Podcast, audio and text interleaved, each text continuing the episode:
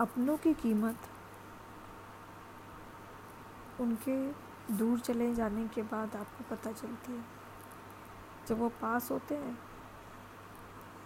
हम ना उन पे ध्यान देते हैं, ना उनके साथ बैठ के बातें करते हैं,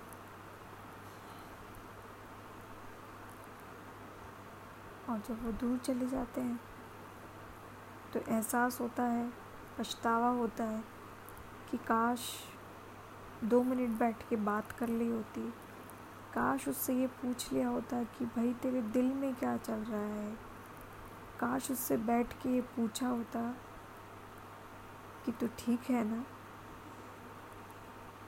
तेरे साथ लाइफ में सब ठीक हो रहा है ना। हम अपने आप में ही मशगूल रहते हैं हमेशा, लेकिन हम हमेशा भूल जाते हैं कि हमारे साथ जो है हमारी फैमिली मेम्बर्स, हमारा भाई, हमारी बहन, हमारे घर में जो रह रहे हैं, हमारे फ्रेंड्स जो हैं, या मैं फ्रेंड्स की बात भी ना करूँ, हमारे भाई बहन की बात कर लेते हैं यहाँ पे, कि समटाइम हम इतने आप में ही अपनी लाइफ में इतने मशगूल हो जाते हैं, हमको पूछने की ज़रूरत नहीं होती कि भाई तेरी लाइफ में सब ठीक चल रहा है ना, तू ठीक है ना, तुझे कोई दिक्कत तो नहीं है, तुझे कोई परेशानी तो नहीं है, चल बैठ के बात करते हैं, आजा सेल्फी लेते हैं, चल कहीं घूम के आते हैं, लेट सेलिब्रेट फेस्टिवल टुगेदर। और जब वो चला जाता है तो दिल में ये दर्द, ये चुभन जो होती है ना, वो बहुत तकलीफ देती है, एक नासूर बन जाती है, जिसका आप कुछ नहीं कर सकते, जिसके लिए अब आप बस सिर्फ पछतावा हाथ लग जाता है, काश बैठ के बात की होती, काश उससे पूछा होता कि वो कैसा है, वो कैसी है, काश काश काश ये काश, बस ये काश रह जाता है। और हमारा अपना हमसे दूर चला जाता है। इस साल का अप्रैल मंथ, अप्रैल एंड मई, हमारे देश में बहुत ने अपने अपनों को खोया है, किसी ने अपने पेरेंट्स को खोया है, कोई बच्चे अनाथ हो गए हैं, वाइफ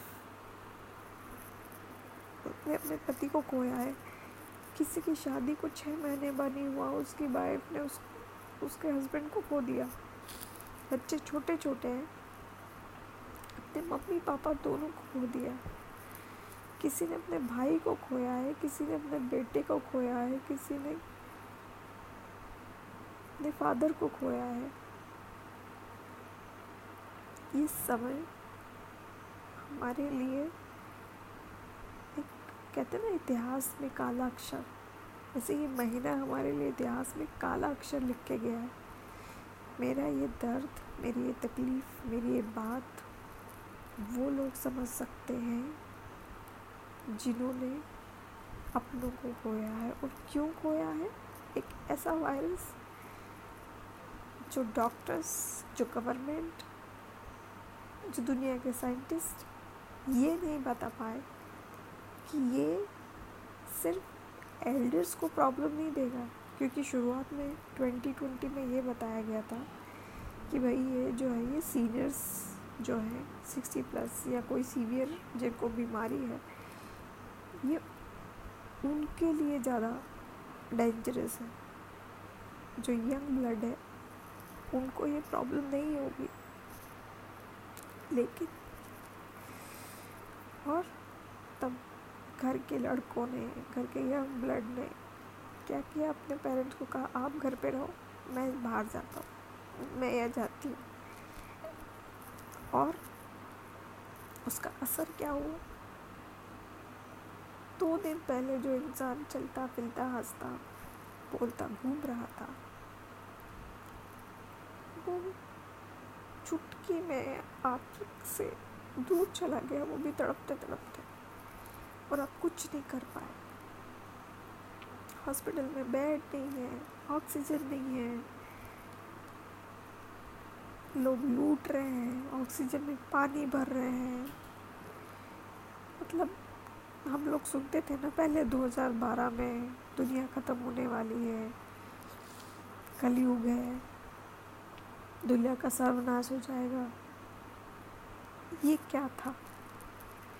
आज जब अनलॉक हो गया है और लोगों को मैं एक दूसरे के साथ बेपरवाही के साथ बैठते देख रही हूँ, बावजूद इसके कि वायरस ख़त्म नहीं हुआ है, तो मेरा मन करता है उनको जाके बोलूँ, किसी भी अनजान को जाके, प्लीज़ अपनों की चिंता करो, अपनी चिंता करो, अपने अपनों की चिंता करो, इस अपनी जान की चिंता करो। बहुत दर्द होता है जब कोई चला जाता है अपना, सच में बहुत दर्द होता है। एंड आई नो बहुत सारे लोग सुन रहे होंगे, वो मेरे इस दर्द को बहुत अच्छे से समझ रहे होंगे। It's very very very painful, और वो ज़िंदगी भर का जब तक आप जिंदा हो। तो प्लीज़ ख्याल रखो बा गाइज़, प्लीज़ ख्याल रखो। दर्द बहुत बुरा होता है किसी को खोने का, आप कुछ नहीं कर पाते। प्लीज़ बात करो, अपना ख्याल रखो, अपनों की केयर करो, बस बात करो, ढेर सारे पिक्चर्स क्लिक करो एंड टाइम स्पेंड करो साथ में। Thank you.